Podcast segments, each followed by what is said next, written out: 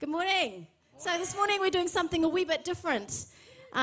We've got some of the best looking people in the church. Particularly this guy here,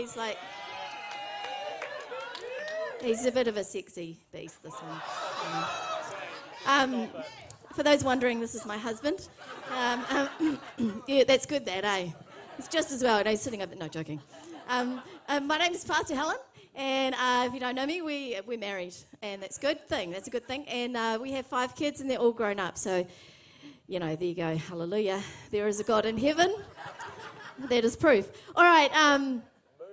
Move along. So we're doing something different this morning. We are speaking on joy to the world. Over December, the theme for December is joy to the world, which is why we're singing the song Joy to the World every week, because it is so flippin' good. And so we are just breaking it down, and we're just going to bring a little bit out, each of us, a little bit different out. Is that all right? Yeah. That's good, just as well, really, isn't it? So in 1719, Joy to the World was penned. Isaac Watts, who wrote When I Survey the Wondrous Cross, wrote Joy to the World. Did you know that? No. I did not know that. That's right. It's good. This is good. This is good. Originally, it was a poem. It was written as a poem, and it was put to music in 1836. Almost 100 years later. Well, no, maths. Over 100. Maths was never my strong point. Over 100 years later, it was put to melody, put to music. Which is amazing. And it was inspired by Psalm 98. And the interesting thing about this carol was it was never actually written as a carol. It was never intended to be sung at Christmas time. It was about the second coming of Christ. That was the story of the carol, Joy to the World. But it became so obviously relevant and significant that it became locked into the Christmas season, and it has remained to this day. And so it is by far one of the most famous Christmas carols that was never intended to be one. Who knew? Most carols focus on the story of the Nativity, but this well-known hymn focuses on us, catch this, looking forward to the future. Us looking forward to the future. And I don't know about you, but I am looking forward to the future. More than ever before, I am looking forward to 2022. And I'm believing, and I agree with me on this one, that 2022 is going to look a whole lot more joyful than the last perhaps 2 years. And we're going to start blowing this thing away across the earth in Jesus' name. Psalm 121:1 says, lift up our eyes to the hills where our help comes from. My help comes from the Lord, the maker of heaven and earth. Let's just take a moment and think about how the Holy Spirit, he is magnificent, and how he works through the ages. Like even, you know, think about it. I mean, clearly, obviously, the Bible, how that has come through the generations intact. It's the Spirit of God. And also how carols come intact from hundreds of years ago. It's the Spirit of God. It's not social media, people. Social media has not kept Joy to the World coming through the ages. It's the Spirit of God. The gospel has a life of its own. Christmas in the Park, Coca-Cola Christmas in the Park. Who remembers that? We used to take our kids to that when they were little, and I loved it. And when the carols started, I would get such a lump in my throat looking around at all the people singing from their own mouths the gospel, singing Jesus. It was mind-blowing when I would look around and know there were so many of those that maybe didn't know Christ, and yet they were singing the gospel. And I love that. It's like at Christmas time, you know, it becomes this universal sound. It's a global sound across the earth. Yeah. Jesus will not be silenced, and especially at Christmas time. For the word of God is living and active, sharper than any double-edged sword. It penetrates even to dividing soul and spirit, joint and marrow, and it judges the thoughts and attitudes of the heart. You see, even the word of God living and active in a Christmas carol, God can use. It is worship at its finest. So can I encourage us all this Christmas, when you hear the carols, lean in. Yeah. Lean into the lyrics. Yeah. Don't just, it's an old song. Lean in. Listen to what the lyrics are saying and let them warm your heart, bring you good cheer, peace, and great joy. And I just want to leave you with one last thing. When I was a very little girl, there was a very old hymn/carol called O Little Town of Bethlehem. And we don't often sing it. It's kind of one of those ones that gets tucked away a little bit. And I'm just going to sing the first verse over us. It goes, O little town of Bethlehem, how still we see thee lie. You can sing if you know it. Above thy deep and dreamless sleep, the silent stars go by, yet in the dark streets shineth the everlasting light.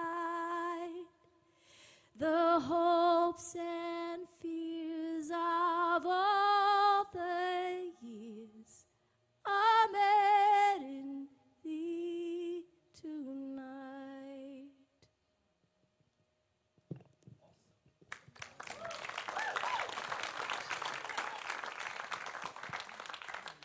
So Helen mentioned Psalm 98 there, and I'm just going to take my glasses off so I can read. Isn't it funny, when you get older, you take your glasses off? I don't get that. But Psalm 98, sing to the Lord a new song, for he has done marvelous things. His right hand and his holy arm have worked salvation for him. The Lord has made his salvation known and revealed his righteousness to the nations. He has remembered his love and his faithfulness to Israel. All the ends of the earth have seen the salvation of our God. I just want to emphasize these next few verses. Shout for joy to the Lord, all the earth. Burst into jubilant song with music.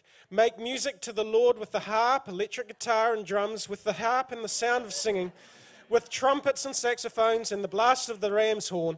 Shout for joy before the Lord the King. And then it goes on, which I also want to emphasize. Let the sea resound and everything in it, the world and all who live in it. Let the rivers clap their hands. I didn't know rivers could clap their hands, but the rivers clap their hands. Let the mountains sing together for joy. Let them sing before the Lord, for he comes to judge the earth. He will judge the world in righteousness and the peoples with equity. You know, I'm reminded of the session we had a couple of weeks ago where we had a couple of health professionals on the stage, and I won't claim to be a health professional. I'm probably the unhealth professional. I'm not known for my healthy ways. 10, 15 years of pie and Coke for lunch, probably... Anyway, I digress. We had some health professionals up here, and they were talking about mental health and well-being, and it's a fantastic session. If you missed it, please research it on the interweb. Just to add my own 50 cents, when I read that scripture, there's two things that really jump out to me. One is music, and one is nature. And so my 50 cents, adding to the well-being discussion that we had from a couple of weeks ago, is that for me, music and nature are the two things that unlock joy in my life. And I'm probably not the only one here, but many of us, there will be other things that unlock joy. But this scripture, it's interesting how the guy took, Isaac Watts, 300 and something years ago took out Joy to the World. Well, when I read this scripture, it talks to me about the keys to unlocking joy in my life.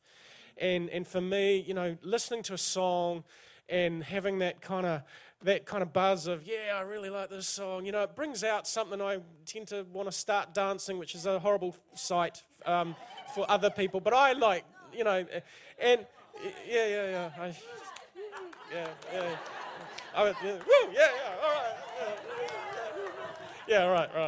Enough.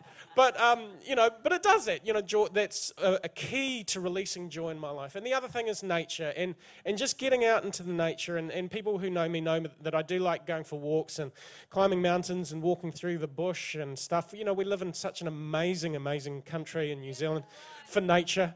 You know, no other country in the world has the diversity that we have. But, you know, these are things that unlock joy in my life. So I just want to leave you with this question that you can ponder, go away and think about. What are the things that unlock joy in your life? And, you know, just that bring release and bring that well-being and mental health that we all so desperately need and crave in this world today. Awesome. Let's give it up for Pastor Ian. And while we're talking about, I'm just going to follow on from Pastor Helen and introducing sexy husbands. This is my sexy husband. He's bringing the word this morning anyways. A bit of joy in the house this morning. All right. Well, there's this incredible little scripture in the Bible. And some of you may have it on your walls hanging at home. Some of you may quote it all the time. Some of you may sing it. I am not going to attempt that this morning. Pastor Helen's got the beautiful voice, not me. You might even have it on your phone, and some of you might not even know it at all. This little scripture means so much to me, and I remind myself of it daily. You can find it in the Old Testament in Nehemiah 8:10, and it is, "The joy of the Lord is my strength." Awesome. C.S. Lewis said, "Joy is the serious business of heaven." I like serious business, and I take joy seriously. The original Hebrew meaning for joy in Nehemiah 8:10 is chedva, meaning joy or gladness. The root word for joy in this context means to rejoice or to make glad. It reminds me of that scripture. Today is the day that the Lord has made, and I will rejoice and be glad in it. The joy of the Lord is a constant gladness and a cause to rejoice. It stems from an inner strengthening from our relationship with Him. During tough times, the core of our joy, if we have joy at all, is going to be our relationship with God. Our strength is not always constant, we know that, and it depends on our circumstances. But the Lord's strength, however, is perfect and it's complete. Our confidence is in God, the only strength that we know, and there's no limit to His strength at all. This week we would have been celebrating our first baby's double-digit 10th birthday. 10 years ago to this date, I was meant to be giving birth in Wellington Hospital to our precious first child. But 8 weeks after I got pregnant, I miscarried, and we lost our baby. We called him Baby Noah. He will always be remembered in our hearts forever. When I first got pregnant with him, we had so much excitement and so much joy and so much set before us. We had friends who were having babies at the same time and were only just a few weeks ahead of us, and we were all celebrating together. When we miscarried, there was so much heartbreak, dreams were lost, and there was so much hurt. But as we walked through this, we found the joy in the Lord, and He was our strength. He got us through it. God was so good, and the joy overflowed from that loss, because only a few months later, we found out that we were pregnant again. And in February coming up in 2022, we will be celebrating 10 years of our beautiful, precious little girl, Eva. And a friend reminded me recently that Noah is running around in heaven. He's in our Father's arms. And it will be such a joyous and special time when we meet again. And that brings me so much joy thinking about that. And it reminds me that we can find joy in the hardest of situations. So our joy is knowing that that no matter what comes our way, whether it's personal hardship or for us or for our family, or maybe it's just the routine ups and downs of life, the good times and the bad times, the plenty of strength times, the exhaustion times, through it all we have a relationship with God whose strength is overwhelming and it's limitless, and through this we have got joy. In a practical way, joy means this, that we will put God first. We will rejoice in all things. It means read your Bible. It means know your Bible. It means pray the Bible. It means be with God's people. Get absolutely immersed in all things of God. Yeah. Then know the joy that comes from being so well grounded in these things. Charles Spurgeon said, "There is marvellous medicinal power in joy. Most medicines are distasteful, and we know that. Ugh, just the thought of that is ugh. But this, which is the best of all medicines, is sweet to the taste and comforting to the heart. This blessed joy is very contagious. One dolorous spirit brings a kind of plague into the house. One person who is wretched seems to stop all the birds from singing wherever he goes. But the grace of joy, it is contagious. Holy joy will oil the wheels of your life's machinery. Holy joy will strengthen you for your daily labor. Holy joy will beautify you and give you an influence over the lives of others." So as a church, let's practice joy. Let's choose joy. It doesn't come naturally to anyone, but if you get the hang of it, it's kind of contagious, as Charles Spurgeon said, and you can infect yourself and others around you with joy. Let's be joy carriers. Let's be contagious, and let's be overflowers of joy. And there's no better place to start than this Christmas. Now I'm going to introduce to you Mason. Woo! I just want to share about the power of the joy we have in Jesus. And when we look at that verse, the joy of the Lord is my strength. It's such a powerful verse, and when we look at it, the biblical definition of joy, it's a feeling of good pleasure and happiness, but it doesn't stop there. It's that is dependent on who Jesus is, not on who we are or what's happening around us. Let me just repeat that. The godly joy that we receive is because of who Jesus is, not because of who we are and what's happening around us. We also know that the biblical joy, the joy that Jesus has, is able to overcome all things. We see that in the Bible in Hebrews, where Jesus knew that there was greater joy to come that he'd yet to experience on earth. And in Hebrews 12:2, it says, "Fixing our eyes on Jesus, the pioneer and perfecter of faith. For the joy set before him, he endured the cross, scorning its shame, and sat down at the right hand of the throne of God." This is just so amazing to think when we actually think about Jesus knowing that he was going to be crucified on the cross, that it would be a joy set before him.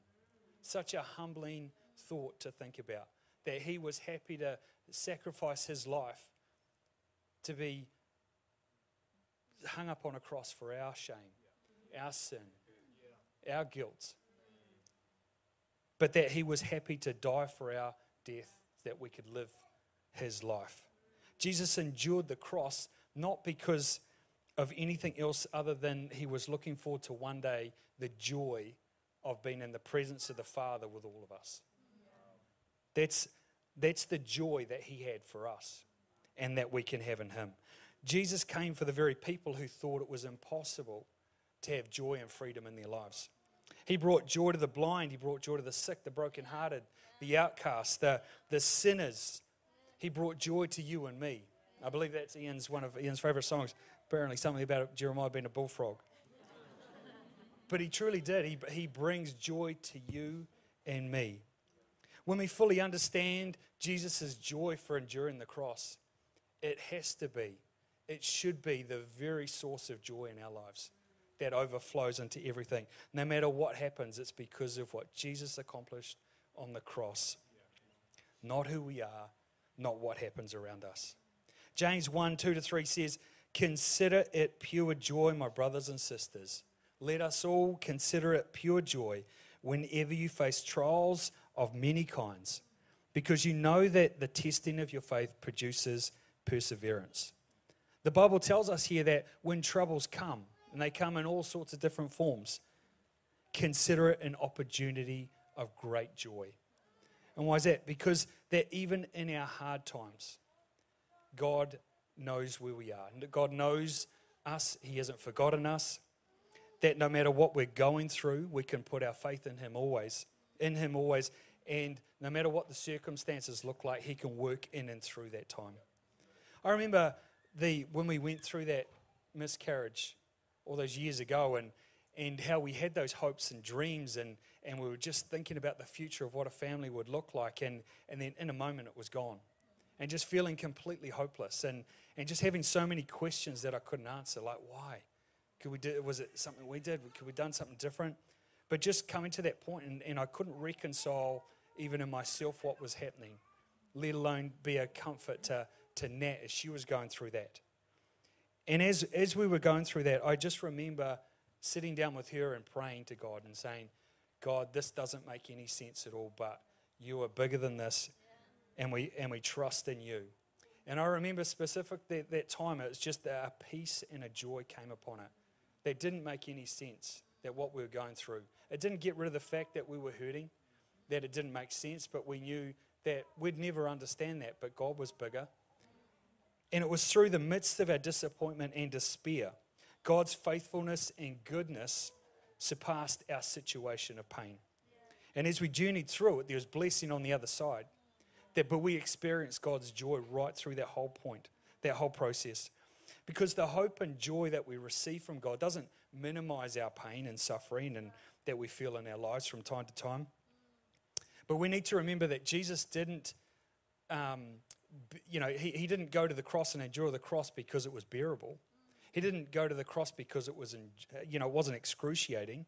He did it because the thought of not spending eternity with us was out of the question. So that is the amazing God that we have, such a gracious God. The gift of salvation that's given to us is enough joy in it to last this lifetime and the next.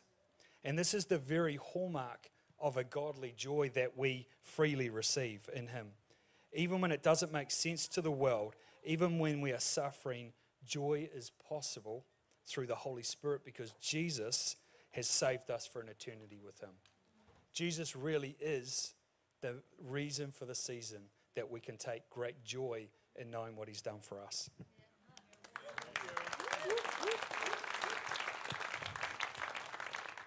Amazing. How are we doing, church? We're good?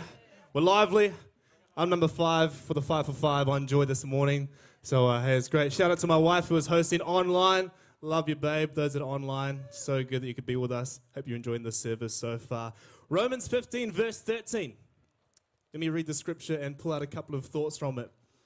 It says, may the God of hope fill you with all joy and peace as you trust in Him, so that you may overflow with hope by the power of the Holy Spirit. What an awesome scripture on joy. And the image of God filling you with all joy. Not just a little bit of joy, but with all joy. I think that's pretty incredible. It's an awesome picture that we can get from the scripture. Notice how it doesn't say, may you have joy all the time. Note how it doesn't say, may God help you keep your joy. No, it says, may God fill you with joy, meaning there'll be times in your life where you feel a little bit joyless.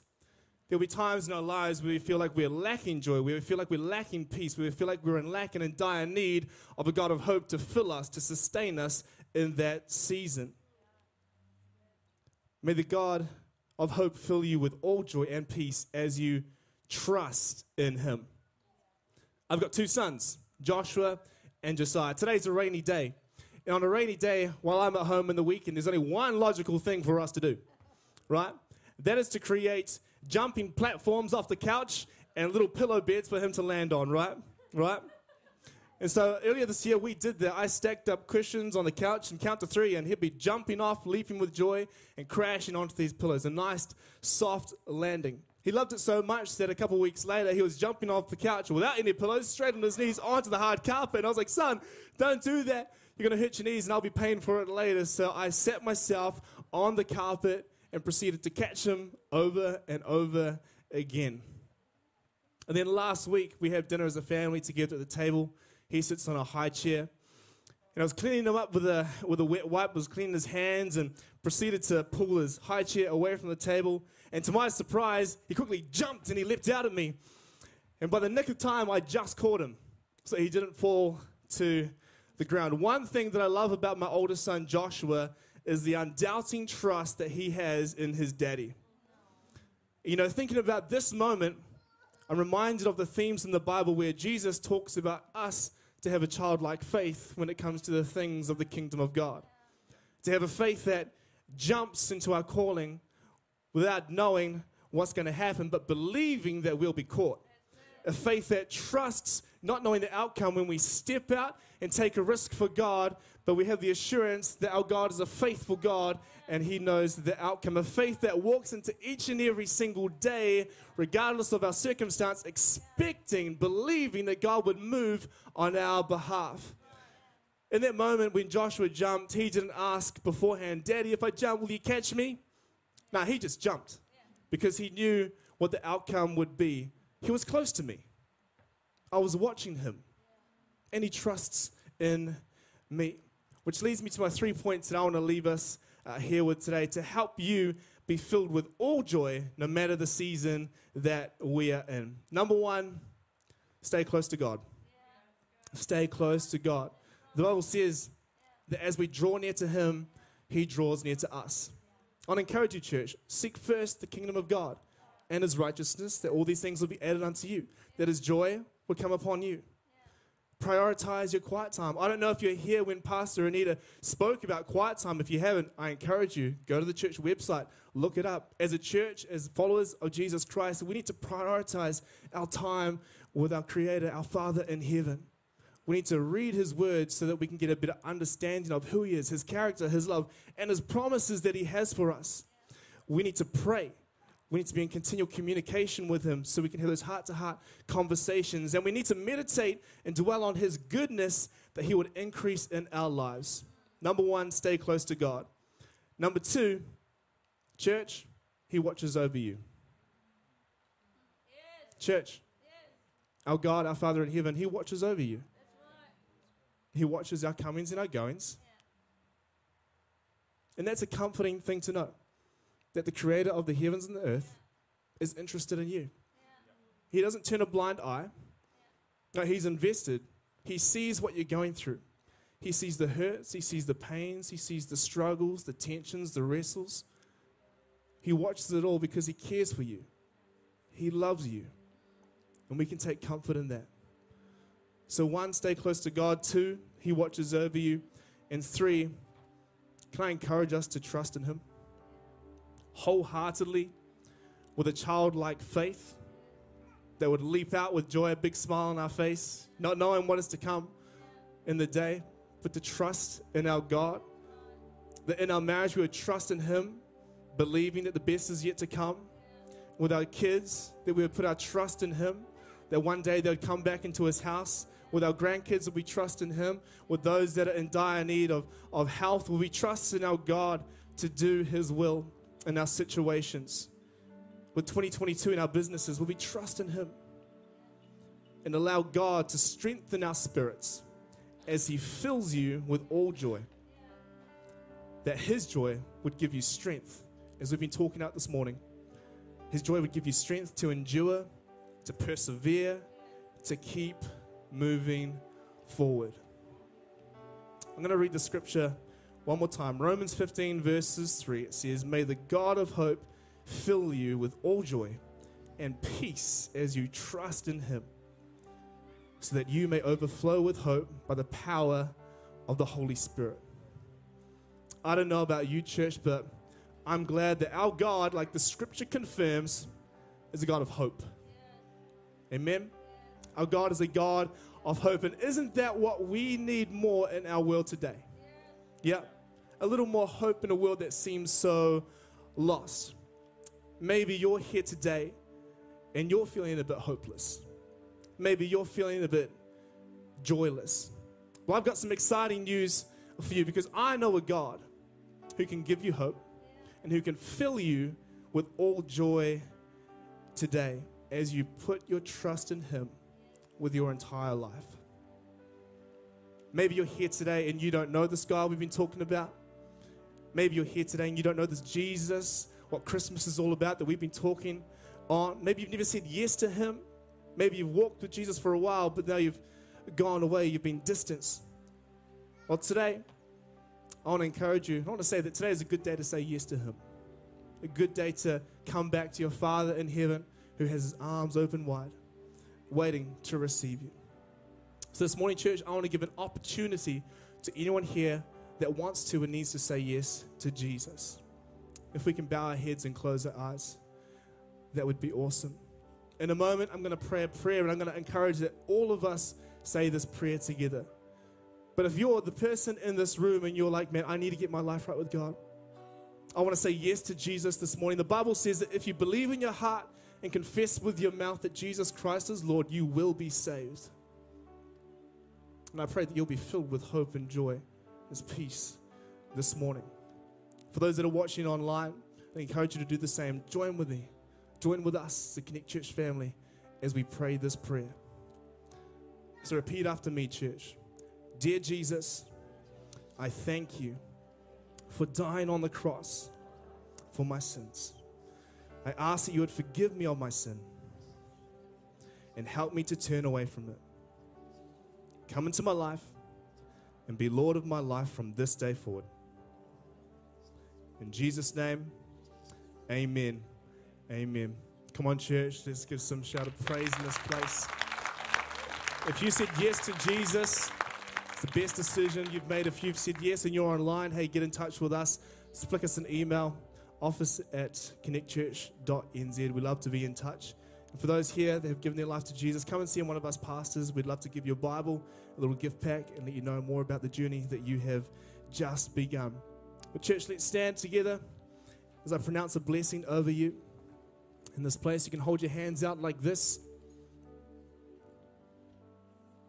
Thank you, Jesus. The Lord bless you and keep you. The Lord make His face shine on you and be gracious to you. The Lord turn His face toward you and give you peace. And may He fill you with all joy as we head into this Christmas season.